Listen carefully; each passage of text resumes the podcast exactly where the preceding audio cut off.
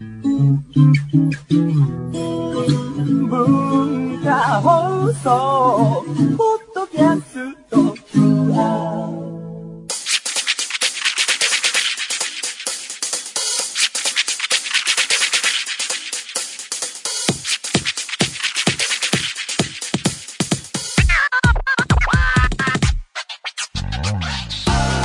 こんばんは。内山聖輝のワンクール。パーソナリティの内山聖輝です。えー、2月12日の放送ですが、えー皆さんいかがお過ごしでしょうか？えー、今日は私ですね大変疲れています。あのー、いろいろありましてねこの番組夜に収録してるんですけども今日一日振り返るとですねどっから話せばいいのやらっていう感じでね駆け抜けてきたんですけどまずえー起きたのが、えーあれはね、15時かな？何もなかったので、この前まで。遅くまで寝ていて、なんか朝方まで、えーここの番組で何話すみたいなメモ書き作ったりして。でね、15時で iPhone 見たら、知らない番号から電話かかってきてて、なんか、あの、間違い電話なり、えーよくわかんないとこからのビジネスの電話かなと思ったんですけれども、なんか、ふとこう頭をよぎるものがあったので、その番号で起き抜けに検索したんですよ。そしたらいつも通ってる歯医者さんのホームページが出てきて、あれ？どういうこと？はと思って、メールで見たら、歯医者の予約すっぽかしてたんですよね、これ。というのも、あの、いや、歯医者に行くつもりではあったんですけど、明日も行くんですよ。違う県で。違う予約で。その時間と間違ってて、2時半の予約だったんですよ。もう15時ですから、あちゃーってなって、それで、だんだん覚醒してきて、やばいやばいやばいと思って、手帳を見たらですね、いろんなことが明らかになったんだけれども、えー僕は14時半に、えー歯医者の予約入れて、その2時間後の16時半に、違う、今度は、喉の検査とかで行っている病院の定期検診の予約も入れていてですね、なんか、あれ、いろいろまずいことになってきたぞと思って、まずは歯医者に電話だと思って、電話して、あの、すっぽかしちゃいましたものですけどって言って電話したら、なんか普通に、まあよくあることでしょう。なんでしょうね。なんか、あの、さっさと対処してくれて、あの、スケジュール帳を見ながら、何日とかどうですかとか、いや、何日はダメですみたいにやり取りしてたんですけども、結構次取るとなると先になっちゃうって感じになってきて、それでもう15時過ぎだったんだけれども、15時半にキャンセル出てますけどどうしますって言われて、えーとか思って、もう15時10分とかですけど、もう20分ぐらいしかない段階で、あでもそれ逃すともう2週間後かとかと思って、明日の予約の時でダメなんですね、みたいな確認もしたんですけどダメで、行きますっつって、もう、やることといったら、普通に水でただ顔を洗い、着替え、ダウン着て、まあ、財布は確実に持っとかないとと思って財布突っ込んで、走ってね。それその歯医者うちから2駅ぐらいのところですから、なかなかちょっとあるみたいな。行って、で、まあ、それは間に合ったんですよ。なんだ、3時半にね、3時半前には行けてです、行けまして、間に合ってやったんですけど、次の問題がね、その16時半に間に合うのかどうかっていうね。そこからまたね、結構距離あるんですよ、この次の病院が。で、終わったのが、その歯のクリーニングだったんですけれども、クリーニングと検査終わったのがもう16時過ぎてて、これ絶対間に合わないなと思って。まあでも、これ逃してもまた面倒なことになると思って、とりあえず行ってですね、えー、16時、何時に着いたんだっけな ?16 時ね。もう40分は過ぎてたんですけど、病院に行きまして、すいませんって言って、なんとか、まあその16時半まで受付だから、診療とかはまだしてるのが見えたので、すいません、なんとかって言って、いいですよって言っていただいて、そこへ行きましてですね。えー、もう、ここまで、起きてからここまで、何も食わずでしたからね。その、えー次にに2つ目の病院を終えて、ちょっとカフェで、えー例のサンドイッチとかを食べていたんですけれども、いつも僕が食べている好きなセットを食べてたんですけど、そこで、で、もう、もうそれ食べて、食べ終わってもう文化放送向かわないといけないみたいな時間なんですけど、そこで向かってる最中かな思い出したんですよ。僕はあのーあのご飯屋さんにあの忘れ物をしたままだっていう件があってですね僕はその2週間前にあの薬とかリップクリームとか、えー、のど飴とかを入れたポーチですね。これ結構大事なんですけどもこのポーチをあの仕事終わりにみんなで行ったレストランに忘れてきちゃってそれが見つかる見つからないの件っていうのがまた別個としてあるんですよこれが。これがまたね話すと長いんだけど これを忘れて僕がみんなのご飯食べてるのから先に出てきたんだけれども出てきて家帰ったぐらいで気づいてあのーなんかそれでみんなでやってる LINE みたいのがあるらしいんですけど僕 LINE やってないからその知り合いに LINE に忘れ物あるかどうか見なかったかっていうのをメッセージ送ってくれないっていうメールを送り したんだけれどもなかったよみたいな感じになってでまた次の週にですねそのお店に行ってえーこれこれこういうポーチありませんでしたかって聞いたらその忘れ物コーナーみたいなの見てくれたんだけどなくてあそうですか。ってもうその段階では結構諦めてたんですね。もう中身とかももう買えばいいやつだったり、まあ、付け加えればいいやつも多かったので、まあ、まあポーチ、まあ、次そろそろあの新しいのに変えようと思ってたからいいかと思ったんですけれどもまあえーしょうがないなと思ってたんだけどそこのお店で、えーもしまた見つかったらご連絡しますので、あの電話番号と名前だけ控えさせてくださいっていうのがですねそれでがあって、えーそれが、えーその1週後にお店に行ってその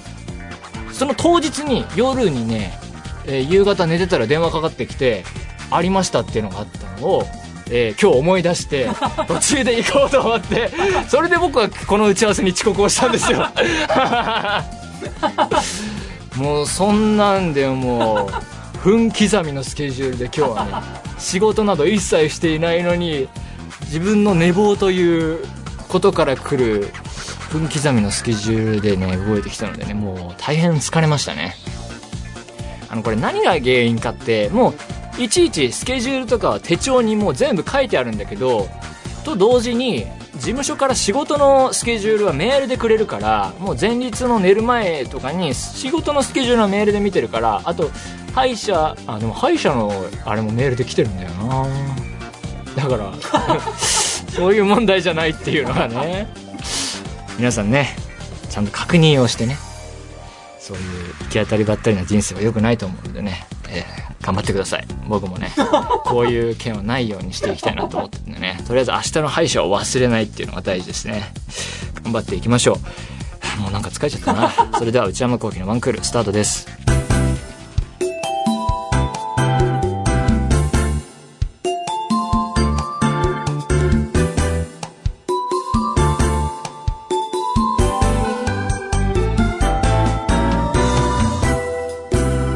内山昂輝のワンクール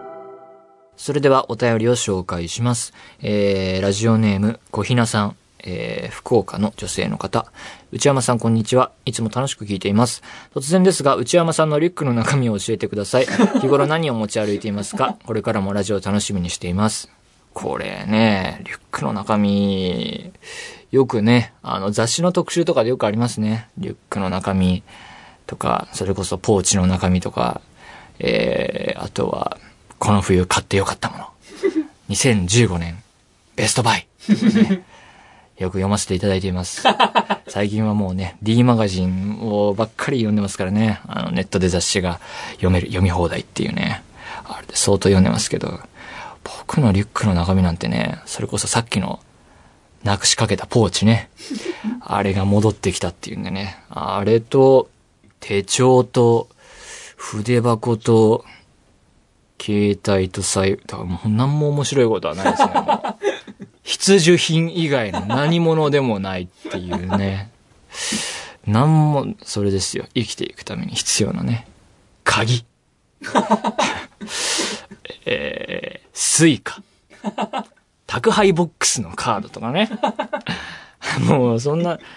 最近カロリーメイトはよく持ち歩いてますけどね。なんか、どこでも食べれるっていう。なんかね、あの、アフレコとかしてる時にですね、あの、お腹が鳴ってしまうといけないんでね。あの、セリフに音が被っちゃって使えなくなっちゃうんでね、そういう、なんかお腹空いた時に食べれるの用意しとくんですけど、この間その、頼みの綱であるカロリーメイトをお腹空いたの食べたんですけど、全く収まらなかったっていうお腹の音が。だからあんまり意味なかったですね。食事もちゃんとした方がいいと思いますよ、僕は。朝ごはん、昼ごはん、夜ごはん。ね。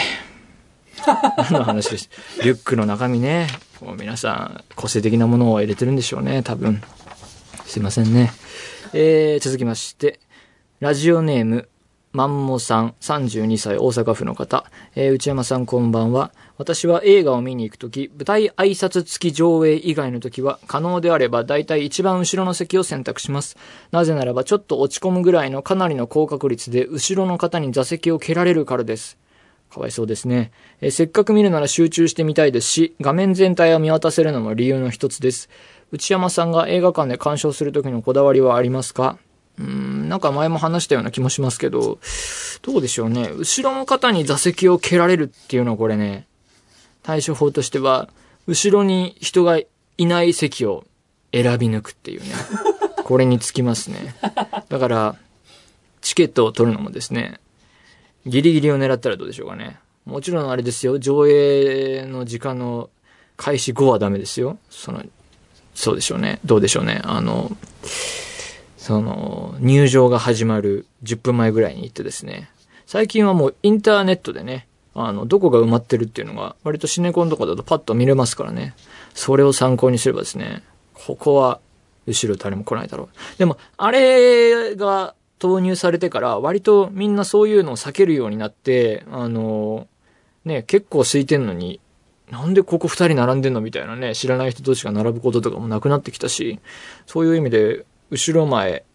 後ろと前、人がいないとこ選んだりする人も増えてきたんでね、これはいけると思いますけどね。うん。だから、でも、とはいえですね、僕を見るときは割と前の方を選びがちで、あの、後ろだとなんか画面が遠い気もするしね、やっぱこう、視界いっぱいに画面が広がってるっていうのが良くてね。あの、だから、そういうとこを選ぶとですね、大体こう、劇場の人とかに、見上げることになりますがよろしいでしょうかとか、えー、画面の高さと、えー視線の高さが合うのは、もっと後ろのこの席ですよとかってお勧めされるんですが、大丈夫ですの一言でそれをね、断り、えー前の方を選んでたんですけれども、この間ね、白芸との戦いっていう映画をですね、見たんですけれども、それも例のごとく前の方で見たらね、なんて言うんだろう。まあもう見上げるのはしょうがないんだけどね、こう画面が大きいもんだから、こう右端で起こってることと左端で起こってることを同時に捉えるのがしんどいっていうか、こう、目の運動がこうね、すごい行われてね、これはちょっとミスったかなって久々に思いましたね。だからちょっと、そうだな。もうちょっと重心を後ろに移していこうかなと今考え始めてるところですね。ただこう前の方何がいいってこう空いてるんですよね、割と。あんまり人いないですから、もう一列私だけとかっていう状況が起こりやすいので、気に入ってるんですけどね。もうだからそういう状況に慣れちゃったんで、映画館は愚か、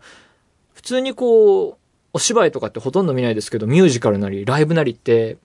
まあ席ついてるものだったら基本埋まってるじゃないですか。だからそう、横に誰かがいて、前にも誰かがいてっていうところで何かを見続けるっていうのに慣れていないんですよね。もうガラガラの映画館で見ることに慣れてるから、なんか邪魔だなって思っちゃう気がして。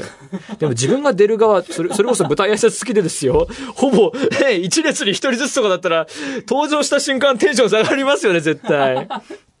あちゃーみたいな、この映画、こけたな、みたいな こと思っちゃうでしょうからね。なんかこう、観客として行くときと、出る側として行くときと、なんかこう、ね、勝手な、えー見方の違いができちゃいますけど。でも最近ね、久々にミニシアターと呼ばれるところに行ったらね、やっぱりなんかこう、普段大きいところに行き続けてるとちっちゃいなって思っちゃってね。まあ、そこでしかやってない、そういう作品をかけるっていう意義は本当に大きくて、それをね、かけてくれることは本当にありがたいんですけどね、やっぱ大きいところで見見たいなって思っちゃいますね。天井が高くてね、広くてね、そして空いているっていうね。もうだからそれをね、散々打ち合わせで話していたんですけどね、結論としては、ミニシアター自分で作るしかない。家にホームシアターを、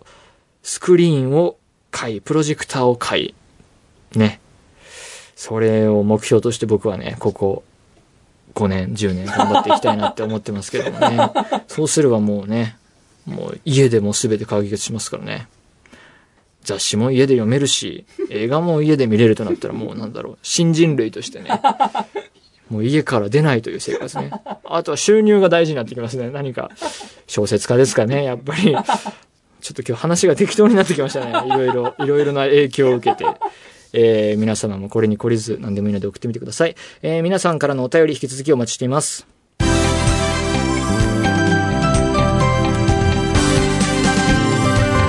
内山幸喜のワンクール内山幸喜のワンクール。続いてはこちらのコーナーです。今週の内山ホットワード。このコーナーでは毎回、えー私内山的にホットなワードについてお話ししていきます。それでは参りましょう。今週の内山ホットワードは、ザ・ウォーク。今週も映画です。えー、ザ・ウォークっていう映画です。あらすじなんですけれども、えー主人公は、えーフランス人のフィリップ・プティさんというですね、えー実在の人物です。えー大道芸人をしている人です。えー彼は小さい頃に見たサーカスに憧れて、自分もそういう芸を身につけたいと大道芸人になり、なんと22歳で、えーパリのあのノートルダム寺院の2つの塔の間をワイヤーか何かをかけてこう綱渡りをして有名になった。え24歳の時には、えーオーストラリアのシドニーのハーバーブリッジっていうのがあるらしいんですが、そこもなんかどっかにこう綱を張ってですね、えー綱渡りをしたっていうので有名になった人です。で、えーどれも無許可でやってしまうので、要は犯罪っていうね、えーことになり、えー問題になるわけですけども、こういうなんか芸術とかアートとかと犯罪って結構なんか、あのよく議論になるテーマだと思うんですけども、あの、日本で言うとですね、赤瀬川源平さんっていう方が、の千円札裁判ってなんか、なんか勉強した覚えある人もいるかもしれませんが、あとは、チャタレー事件っていうね、あの、わいせつとは何かっていうのが、えー裁判で争われた、えーような事件もあったりして、そういうのはよくあるやつなんですけれども、そういう意味で今回の映画も芸術と犯罪みたいなものがテーマの一つとしてあります。で、その、えーフィリップ・プティさんが今度は、あの、1974年にニューヨークの、えー今はなきワールドトレードセンター、当時出来たてのやつに、えーあの、あれがツインタワーになっていて、その二つのタワーの屋上と屋上の間にワイヤーを張って、えー綱渡りをしようとするっていうのが今回の映画のメインですね。で、それが、あの、うまくいくのかどうかっていうのが見どころになっております。で、このフィリップ・プティさんっていうのは大変有名な人でして、以前にも、マン・オン・ワイヤーっていうドキュメンタリー映画、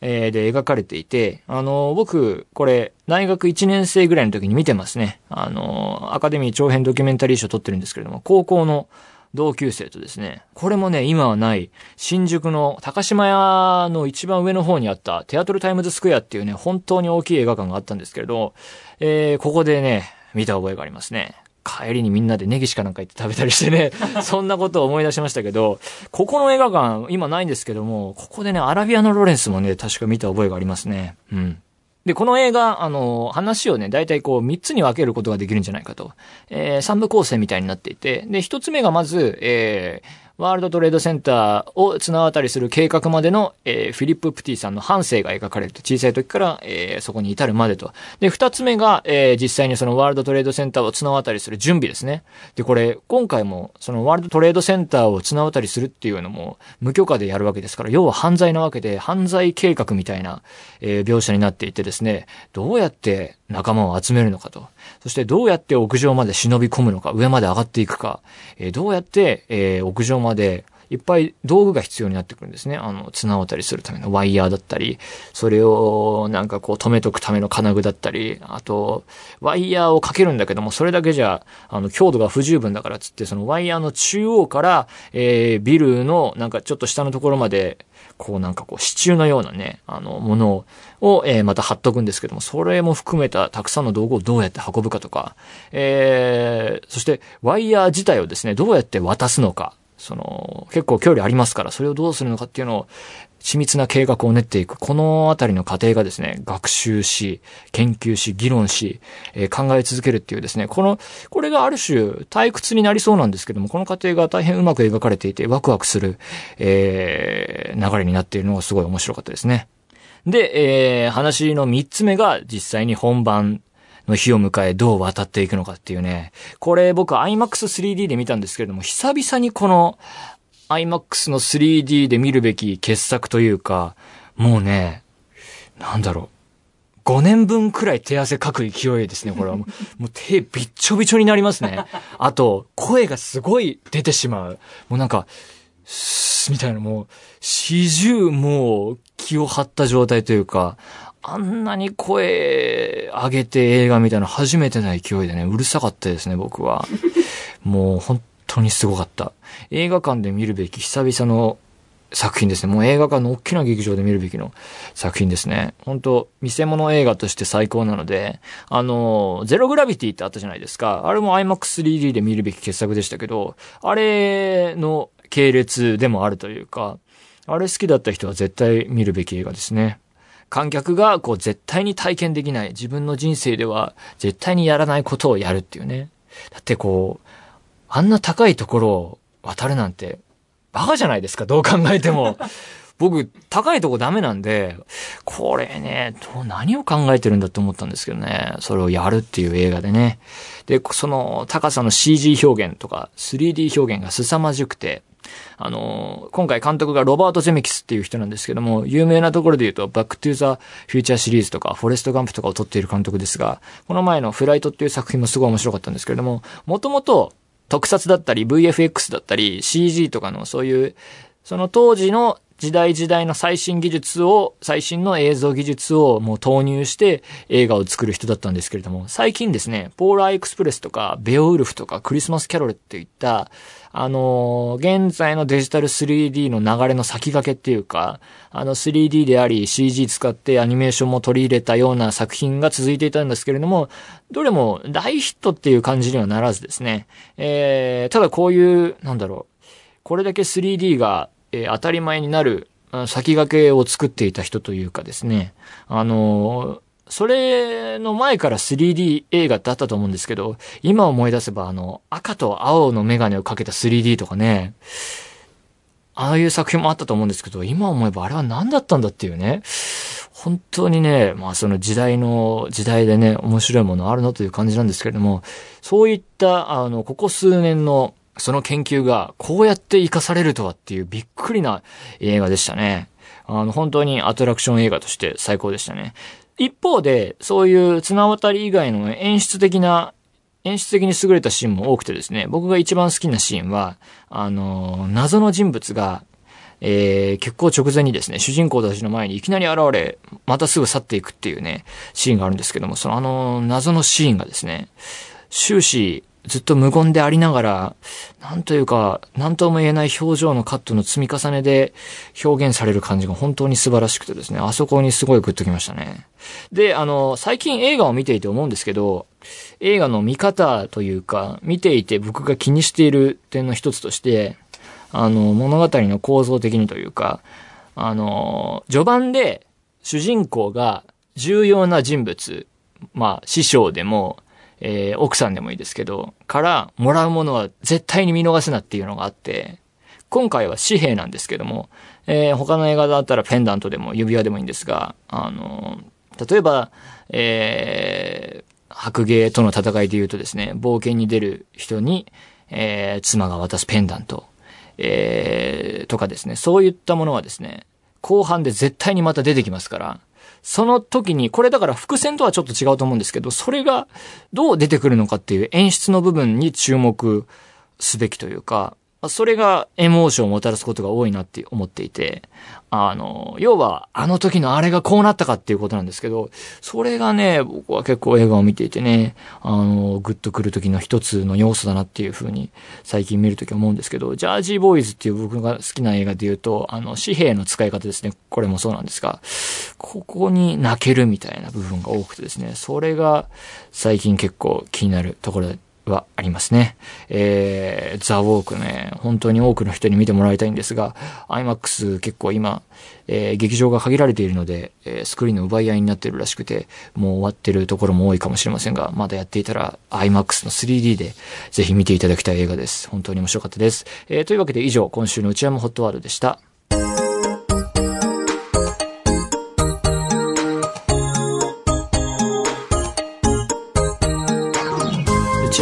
のワンクール、そろそろお別れのお時間です。えー、今日はね、当日にいろいろ立て込んでいたのでね、そのテンションのままなだれ、収録になだれ込み、とうとうと喋った結果、えー、内山さんこれ買いですっていうコーナーをやる予定だったんですが、なくなりました。皆さんすいません。えーまあこういう時もありますよね。めげずに送っていただければと思いますね。えー番組では引き続き皆さんからのメールお待ちしています。普通歌の他にコーナーへの投稿も募集中です。えー私内山の財布をこじ開けられるような買いな商品をお勧めしていただく内山さんこれ買いです。えー皆さんが体験した映画のようなエピソードを教えてもらう映画のような話。えーそして思春期にありがちな心が痛いエピソードを送っていただく思春期の痛み。すべてはこちらのアドレスへお願いします。one.joqr.net one.joqr.net ワンの綴りは one です。えー番組公式ツイッターアカウントは、アットマーク one アンダーバー